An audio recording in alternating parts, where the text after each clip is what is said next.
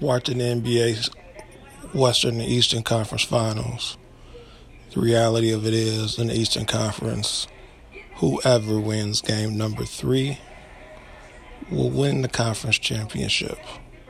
So, that being said, I can definitely see the Cavs winning four out of the next five.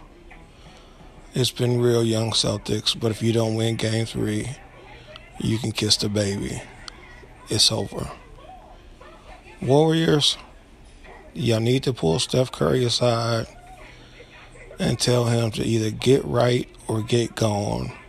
Because right now he's becoming a liability. He's already being exploited on his defensive coverage. And he definitely doesn't have any rhythm on his offense. And they need to make that adjustment rather quick because they don't want Houston to get a game in Oakland. Then things will get real nervous. So, Warriors, wake up. Wake up, Steph Curry. Houston, you're in a great position. Celtics, it's up to you. Game three.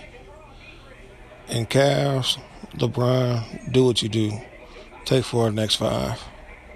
Out.